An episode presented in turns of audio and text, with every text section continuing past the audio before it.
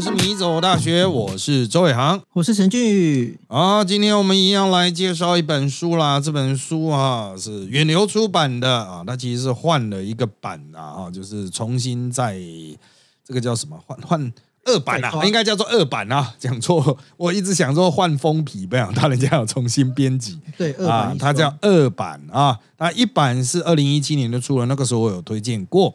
那它二版的，那我就再推一次啊，因为出版社有来备托哈。这本书叫做《毫无良知的病态人格》啊，《毫无良知的病态人格》，作者是罗伯特海尔博士啊。那他是加拿大啊，这个在哥伦比亚的大学服务的名誉教授啊。他发展出一个心理病态。人格检查表啊，是现在所主流使用的一套检检核心理病态者的方式。那这本书的译者是王敏文啊。那这本书它其实已经有一段历史了啊，有一段时间了。那是一九九三年啊出版，那一九九四年啊就是再版啊。那到了台湾是二零一七了，所以有点时间差了哈。那我相信，在这个领域呢，啊，在这段时间，他也有曾经有，就是有一定程度的发展了哈。那这本书所谈的内容呢，我认为对于国内来说，特别是对一般人来说，还是非常前驱的。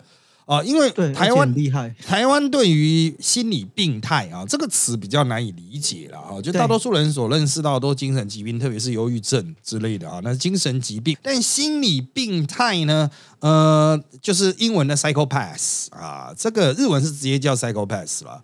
啊，就直接用片假名去译啊，所以他们就比较不会搞错。那在我们中文哈，就是会有很多类似的词，比如说反社会人格围场啊，人格围场啊，人格，反正有很多不同的翻译啦，就是一直改来改去啊啊，就是跟我以前读书的时候，好像现在要翻译又不太一样了。可是我都觉得这个它他有很多时候都会是用连续杀人犯，在我们的日本跟在。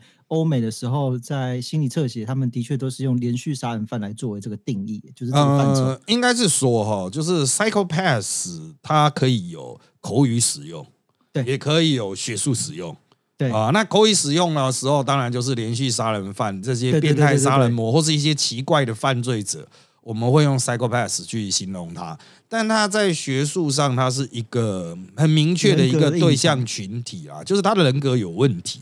啊，你要讲说人格违常啊，这个可能更接近我们呃，就是四十几岁，现在四十几岁的人以前在读书的时候所那个 disorder，就是我们会认为有一个 order，然后他，我觉得社会会有秩序嘛，人格会有秩序嘛，order 会有一个就是 order 哈，这个中文也很难翻啊，但是 自然道德律，呃，就是反正就是应该要有点 order，然后这些人就没有跟跟你五四三了，他就不守 order 啊，那。呃，psychopath 它是呃一种，其实是非常严重的思绪了哈。那在谈这本书之前，我要先跟各位建立一个观念，就是当我们知道了有这样的一个名词的时候，很多人都会认为说是非黑即白，我是正常人，他是心理病态，他是 psychopath。但是我认为这种想法就是脱离了我们对于自然科学的这种。哦，这基本的设定吧，哈，就是实际上所有东西都常态分布的啦。啊，那 psychopath 它就是一种极端，那会有比较 psychopath 的人，也会有嗯没有那么 psychopath 的人。而学长，因为我自己在做智商跟哲哲学智商的部分，我觉得反而相反，就是在我身边的人，他们反而都是。错误的评评断的，就是心理病态者他们能做的事。就像我身边的人，他们都会跟我说：“啊，心理病态者不会杀人啊，然后不会去做这些。”我就说：“那个那个我知道了，对这种这种判断我知道。我的意思是说，哈，对，很多人会认为说，我今天通过这个检核，好，我不是，然后他没有通过，那他是他死定了这样子。但是他不是这么二分的，所以才会有刚刚我们所听到的那个检核表。哦，就是他有一个叫心理病态人格检核表，它其实是有分数高低的。像作者在书中哈，就是这个博士哈，罗伯特啊，这个海尔博士在书中，他不断的强调，就是高分的人，高分的人，他不会说哦，那个就是心理病态，他会说是高分的人。所以哈，他是光谱的了哦，就是有些人会比较严重，有些人会没有那么严重啊。那在这个检核表呢，就诚如。刚才陈俊宇老师讲的，就是他也不是说有一个具体的行动，那个就是新 psychopath。那他们还会要就是很详细的面谈，一一去评估。所以他在书中有强调，他不能隔空诊断。啊，就是一定要去接触当事人才能杀人医生。呃，没办法看个画面，看一下故事就说哇，我通灵了，这样这个是一个 psychopath 哦，不一样啊。虽然都有 psycho，但是 psychopath 不是啊通灵可以判断的，他必须要哦落实在这个，我们就讲田野啦啊，就是一般人讲就是哦，我真的人要下去去接触这些人，亲自看过，然后。我去反刍过后，我才能判断说，哦，这个人的分数是高是低。而且他写的很有趣的是，他写的都是同业中判断错误的人，就是他都会去判断他们这些 psychopath 的人怎么样去操纵这一些部分，因为他们也非常理解这些的量表、这些的资料是从哪些做的，所以他们只要用这关键的环节故意说谎。因为我们在做量表的时候，我们都会要求，像我课程要求学生，就是你们要去想象。然后在这件事有什么？可是有些学生就来乱的，他就说我就是没有，我就是母胎单身，然后我就故意乱做，然后在做的时候那就失去了那个样本数。那如果说量表都是这样的话，像像这种人格的这种异常，他们其实是很难判断。我觉得这一本书很有价值的地方是，他写出了我们在现在的一个很大的盲点，就是我们在心理跟精神医学的时候，我们过度依赖。某种数据跟那个表格，可是这些东西实际上对他们来说是太轻易可以玩弄的。嗯，这个其实技术问题。你我们做量化的时候，最好的方法是用直性做啊。不过这种话对一般的人来说，会不知道在攻三小 啊。也就是说，你要做问卷，真正最好的做法是让人家完全不知道你在做问卷。如果你难以理解的话，你就想象现在在打总统民调，一定很多伪装的。啊，那你要如何让人家伪装？就是你不是跟他讲说我现在在做总统民调，而是你跟他闲聊。哦，闲聊的时候，你会说啊，这个怎么样怎么样？哎，对呀，之前不是有谁谁在选怎么样？看他愿意讲什么。哦，那同样的，你要去对付这些 psychopath，他本来就不是要跟你配合的人，他可能是跟你敌对的。啊，所以要去做他们的这个量表，去做检测，不是说哎，我们坐下来好了，今天第一题是什么？干，那一定不行。啊，那是一定不行的。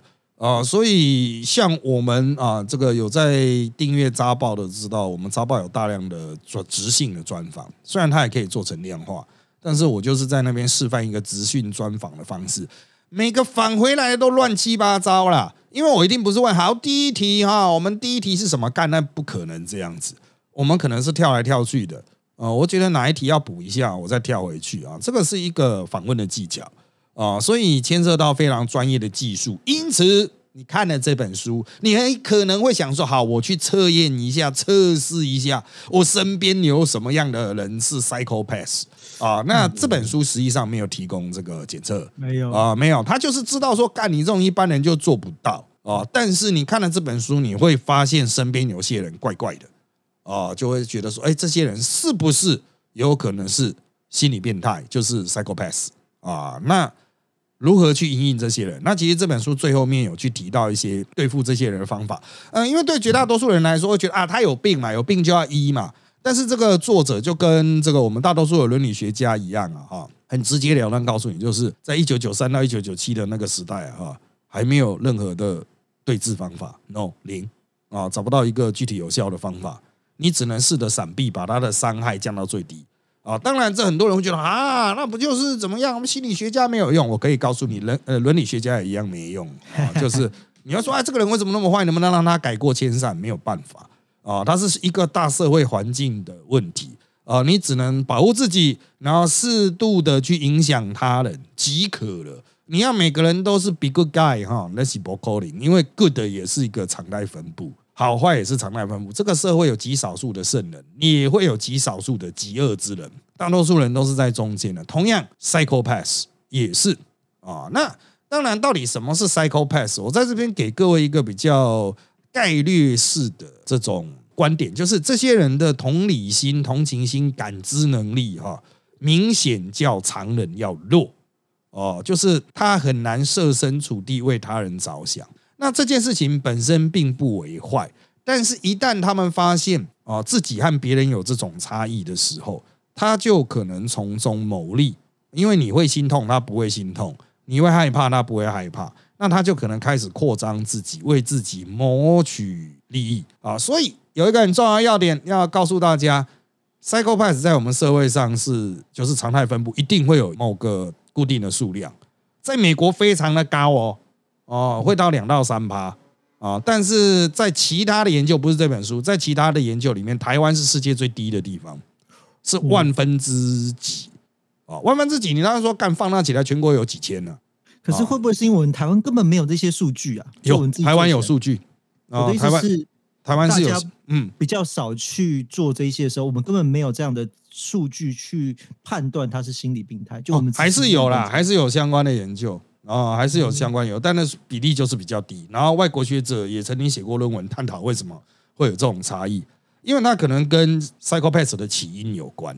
哦，我要强调，这是这一本书没有提到的，就是为什么美国没有良心的人会到三到四趴，二到三趴或三到四趴的数据都有，台湾是万分之三还万分之一点多，还是一点三，我已经忘了，反正比例非常的低啦啊。为什么这么低呢？可能大家有谈到，就是包括是不是儒家的伦理学统治了我们的社群，儒家就是强制要有恻隐之心的，所以在我们这个社会不断的去，应该说经过了。几百几千年不断去强调要有恻隐之心，所以我们就用社会排除、社会演化的方式，把没有恻隐之心的基因逐步排除出去，让他们没办法繁衍下一代。学长，我疑问，那这样大陆也是吗？这个就是要看他们那边的这个相关的研究，因为我没有那边的数据哦，所以那边没有数据。这个是科学，这个是科学啊，它不是不是神学，不是用感觉的。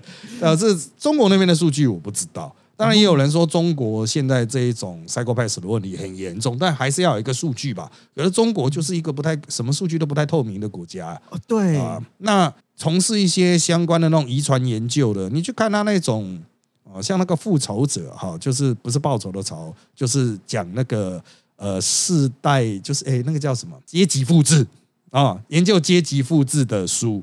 呃，那复仇者。呃，这一本书里面就他们是用姓氏去计算，哦，就中国的世家大族，即便经历文革，还是没有被击溃，仍然在中国的官场、中国的大学里面占有一定程度的比例，啊，就是即便是共产党也无法挫折中国传统的世家大族，啊，这个就是所谓的社会演化，啊，那放到这个。台湾的这个环境，因为台湾毕竟是比较研究相关研究空间的啊，就是资讯也比较自由啊。虽然我们在对于心理病态的这个社会认知上是比较薄弱，但的确台湾是一个相对来说连续杀人魔、无差别杀人魔比较少的地方哦。那可能也跟社会压力、跟社会结构、包括社会演化等等都有关系啊。因为他其实不知道起因呐。就是 psychopath 的起因是不知道的，你可能是基因有问题，也可能是生活环境、成长的生活环境，但这就跟伦理学很像，伦理学也是认为坏人就是可能跟基因有问题啊，呃，基因有关系，或者是生活的环境有关系，我们很难单一归因哦，不是说什么父母没有好好教哦，也不见得是基因的问题。哦，不只是百分之一百了哦，它可能是占百分之五十，所以对于这个问题的一般人可能会很失望。就是你看到这一本书之后，然后你会哎发现说哇，看这个社会上的变态好多啊，但是你会不知道怎么去面对哦，就是啊，真的身边出现这个变态怎么办？我只能逃走嘛啊？那我还是要强调这本书的最后面，他有建议一些方法，这些方法有些人认为很逊，但依我们做依我啦。做伦理学研究做那么久，我觉得他的建议其实都非常的好啊，这是我最推荐的地方，就是呃，是一个很好保护自己的方式。那为什么呢？因为我们在政治圈呢，哈，政治圈的 psychopath 特别多哦，就是就是那种很会自己吹啊，很会吹啊，吹很大哦，把自己讲的很厉害，但实际上他妈烂爆了啊！这种人在政治圈很多，从上到候选人，下到基层的助理。哦，反正这就是一个充满精神病与 psychopath 的地方啊！大家都要么忧郁症，要么要么就是 psychopath 啊，真的是很严重啊！最具代表性的，其实我个人认为啊，就是林炳书案的林炳书。对啊，他那真的是活得太爽了，可是他就是满嘴谎言呢啊！那 psychopath 的一个特色就是谎言，他的人生都是假的，他的经历是假的吗？本人。就算有遇过，我也不知道。哦，所以你没有实际上遇过他的油嘴滑舌，或者是他的凶。就算有遇过，我也不知道那个人是云炳书，应该是这样讲，因为他可能会出现在我出现的场合嘛。然后我们就啊，你好，你好，你好，你好，因为我也是一个虚伪的人，然后 就是我看到啊，你好，你好，你好，然后之后想干，刚刚那是谁？就是哦，没什么印象，但我有可能有碰过他哦，因为我有点脸盲啊。啊，所以我看过很多人，那隔了很多年之后，人家提到或当年我碰过你的时候，我回去翻那个大家会 take 来 take 去的照片来翻啊，看真的碰过诶，靠背哦，就是我都忘了啊。所以因为我很长之前有一段时间很长跑场合，所以李炳书应该有碰过本人。可是呢，嗯，或许是我本来就对这种人有防卫机制吧，所以我可能很自然的就把他 pass 过。为什么我对这种人有防卫机制？之后讲。但李敏书为什么我认为他符合？就是说谎、面不改色、暴力、占有欲、想要当王，然后对于自己的这种罪行，好没有什么悔改的那种认知，就他其实也不认为自己真的是错的哦。所以李敏书现在又被抓回去关了。啊，那虽然之前好像什么刑期服满，但是后来又在外面出了事嘛，然后就他还有其他的缓刑没有执行嘛，所以又被抓回去。啊，他现在就是在关啊，然后他在暴打那高价鱼的部分啊，或者是他曾经在摄影镜头的部分，其实都凸显出这种 psycho pass 的这种形象了哈。那当然，很多人问说他为什么，或是这一种人为什么会这样做？他是要追求什么？实际上，他们没有什么很长远的想法。大多数人都会去问说：“哎，他为什么会这样做？”就像你，你很多政治圈的问题，大家都会说他为什么这样做？他没有想到那么长远的地方吗？啊！可是实际上，psychopath 就是不会想很长，他都是满足短期的爽。他觉得这样做很好玩。哦，在我过去成长的过程中，哦，像我的兄弟会就有一堆人有 psychopath 的倾向啊。啊，就是为什么做这件事情爽好玩呢？啊，就像当初我们在那个台大的醉月湖旁边烤肉啊，那你现在正常的人一定会觉得干，那你可以烤肉吗？哎，这个问题很好啊，但是为什么我们在那边烤肉？因为我们他妈的就是那个时候要烤肉啊，所以我们就是在那边烤啊。所以这跟中二病没有关系吗？中二病它的定义可能是发梦，他有一个梦想哦，然后他就是执着在这个梦想。可是 psychopath 哦。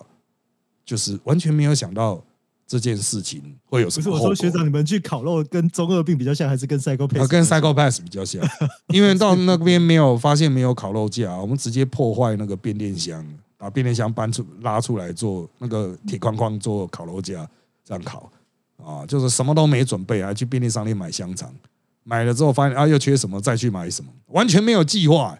啊，其实那个时候就是那种极度变态，然后台大就有这种很变态的人啊，才能成为台大学生这样啊。不过他这个书中描述的 psychopath 通常很难有很高的学术成就。那为什么我会在之前碰过那么多呢？哦，其实在于我后来就创业嘛，创业之后，因为我们这算新创新媒体事业，整个新创事业群一大堆诈骗犯。这书中也有一部分提到这一类型的对 psychopath 的白领犯很严重哦，我可以充分感觉到他们有病。那经营公司就是一直框钱进来，然后钱营业额在哪里不知道，呃，接下来要去做什么不知道，反正我们就框钱进来，我就要过很移花的生活，要一直参加聚会吹嘘我的成就，哦，那。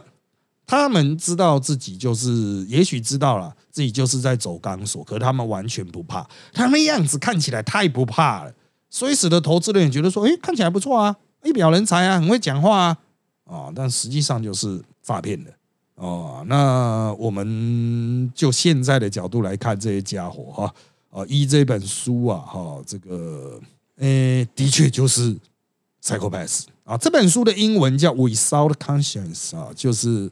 毫无良知啊！哦，那这些家伙真的他妈的毫无良知，他们在花钱都是心都不会痛啊！那当然，他们不认为自己是在说谎，他们会说自己是口误啊。实际上讲的超像那个在之前的那个滴血诈骗，就是在戏骨的那个独角兽，对啊，嗯，就是有一个女的诓了一大笔钱，有拍成电影又输了。对，说他就一滴血可以验百病的那一种啊。对啊，那个是诈骗了啊，那他就是还是非常有自信呐。啊，就是他们会形塑出很有自信的形象。那当然，你会可能想到干贾博士啊，这种人是不是也有点 psychopath？其实就是程度的问题啊。哦，就这一家这些家伙，这些非常有成就的成功人士哈，他可能做这个检检核表，他也可以拿到一定程度的分数，也许不是最高，但他也可能都有这种倾向。我要强调，他不是截然黑白二分的嘛。哦，就是你的良知多还是良知少？就像有人也会批评啊，那个啊，马斯克啊，啊，这个是不是也是个 psychopath？哦，因为他老婆一直换，小孩子乱取名字，一天到晚压榨公司员工啊，然后公司的 i idea 一直换，大多数投资人啊，那种。VC 啊，风险投资都认为干他妈这家伙应该是诈骗的吧？怎么可能做得出火箭啊？浪费这么多钱的钱做火箭，到底是做什么？可是他还是有成功的地方啊，所以嗯，这个也不是截然二分啊啊！我只能回归一个比较学术的角度，就是他可能可以拿到不少分数啊。那在伦理学上哈，psychopath 哈，因为他是 without 没有良知的。哦，所以他就会 touch 到我们在讨论刑罚上的一个很残酷的问题，就是死刑的存废。就自由主义的理念，所有的理性人依理性来思考，为自己的行为负责，然后他会有一些不可剥夺的人权，其中包括生命权。好，那这一套是自由主义所设定出来的框架，因此。呃，这个由自由主义的法学所衍生出来的法律框架，就会主张废除死刑。那其中的一个设定就是说，因为每个人都是理性的人嘛，他会有这个作为理性人的基本权利等等啊。那其中有一个预设，就是他是有道德能力的。可是 psychopath 哈，在还没有保办法找到成因，也就没办法治疗改善的状况下，他会符合法律的一个条件，就是无教化之可能。哦，因为我们现在判死刑哈，都会法就是其中有一个就是要无教化之可能。可是到底谁无教化可能？怎么判断呢？哦，那现在是不是就可以拿了这个量表说这个家伙没有教化的可能？因为废死的或是反对死刑的这些团体啊，其实我我也都认识了。如果你反对死刑是基于这个司法流程上的问题啊，比如说确实有瑕疵，我认为这非常合理啊，就程序不正义嘛。啊，当然应该先追求程序正义，因为你就是透过程序去剥夺人的生命。可是如果在程序上都没有任何问题，然后这个犯罪者是 psychopath 呢？我们可以确定他是一个非常高分的 psychopath，无教化之可能。那要不要处以死刑？那我觉得，如果是依照我所属的社群主义的观点，我们会认为无不可，也就是说，死刑就会成为一个。可行的选项，当然你要永久跟人事隔离也是可以啊，比如找一个小岛把它扔上去啊，啊，跟人类社会永久隔离嘛。因为死刑其实现在的目的就是与人类社会永久隔离啊。那你也可以，虽然我们没有澳洲可以去把它丢过去，但是我们可以把它丢到呃，彭加屿也有人了，我不知道哪边是没无人岛哦，你可以把它丢到无人岛上哦，或者处以死刑哦。所以一旦哈这个无良知之人。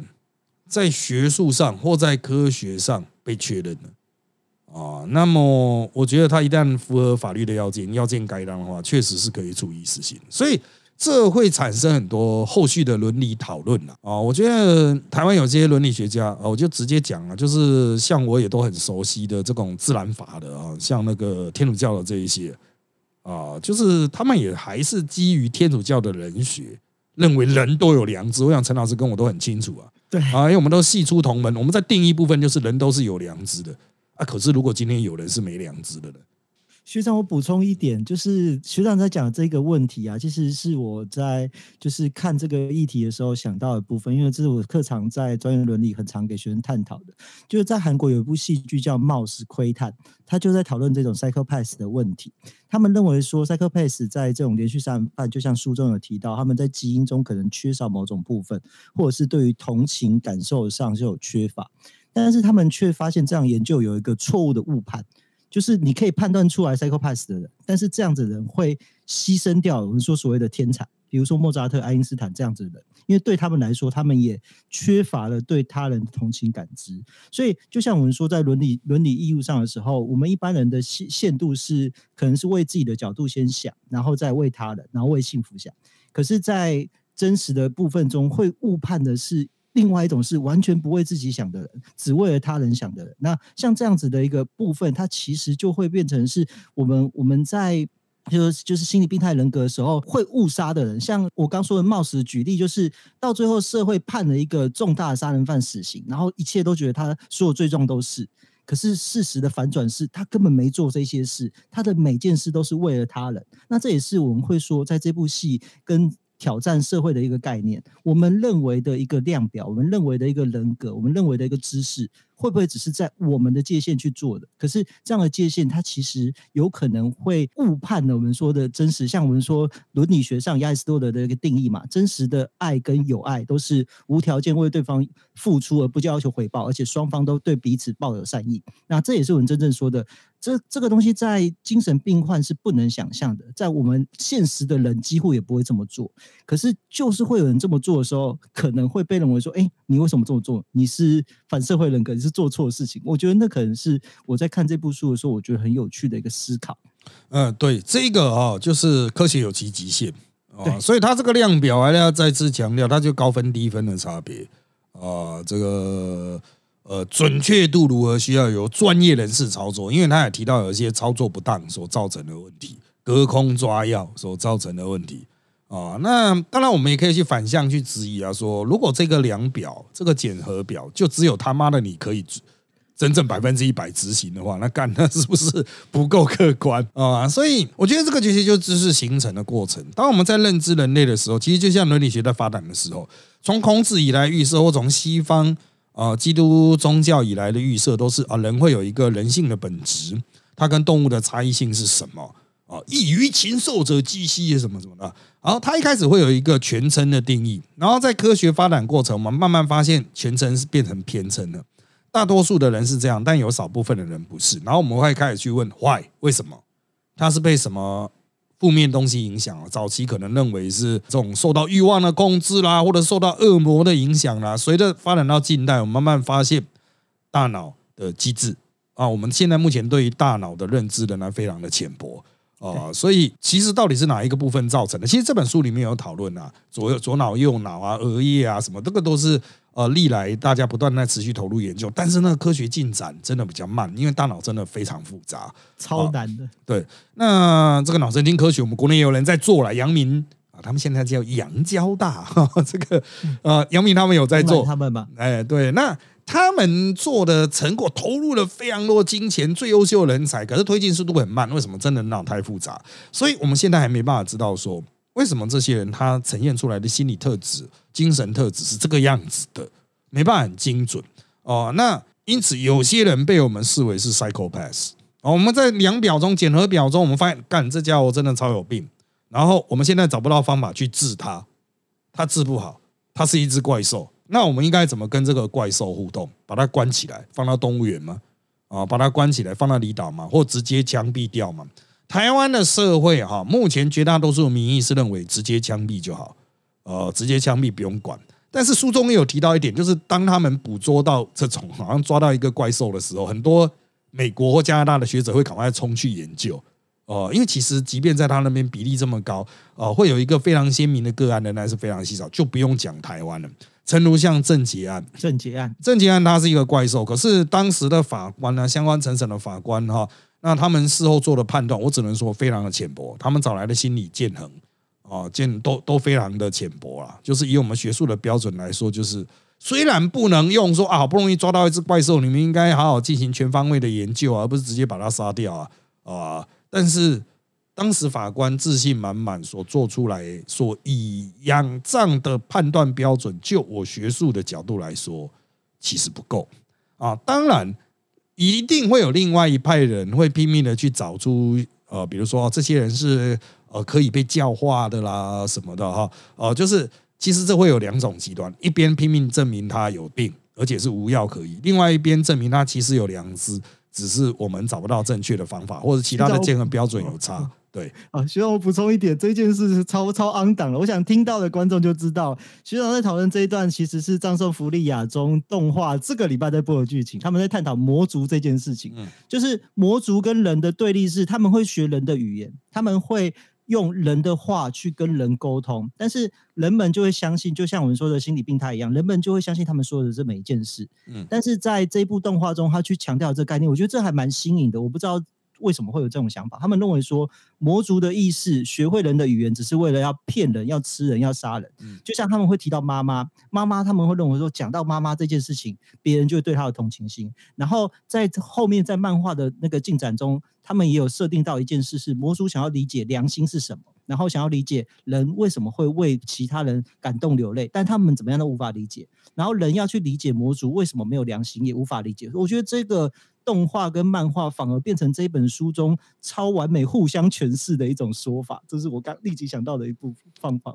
然后他的书中有提到，就是语言上面的模仿，但是啊，这个 Psychopath 他的脑的脑波反应对于语言就是名词对于词汇的情绪反应是一致的，就是他没有情绪的高低啊，他不是说看到某个词会有一些触动，那对于。呃，应该讲大脑结构比较正常的人来说，我们看到不同的词会产生呃不同的情绪反应，就是我们会给它附加价值啦。啊，就词有呃在伦理学上有道德中性啊，道德正面、道德负面啊，就是好和坏嘛。可是对于他们来讲，这个情绪应该讲内在的反应是一样的啊，这个是 psychopath 的一个特征啦哈。好，那。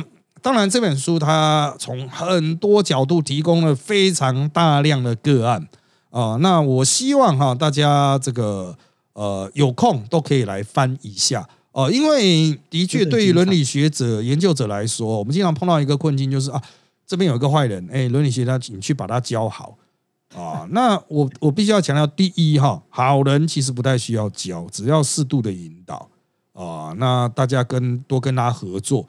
你有正常潜质的人，有一点好的基础人，就可以发展很好的人了啊！所以人都应该多多跟别人多跟好人坏人都可以多互动，去做社会学习来提升自我。可是伦理学家也很清楚的知道，这个社会上有一些人跟其他人有明显的不同，他不是透过沟通，也不是透过教育教一教就会变好的啊！人不是机器，人非常的复杂。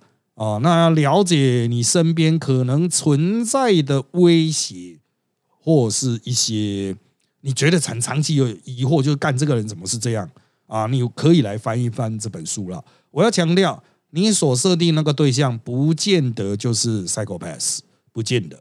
但是呢，你可以从透过了解 psychopath 的过程，去了解身边的人哪些可能比较有威胁性。好，那今天的节目就差不多到这边。我们节目是由扎宝赞助播出的，想支持我们节目可以订阅扎宝，让我们更有前进的动力。今天就到这边喽，拜拜，拜拜。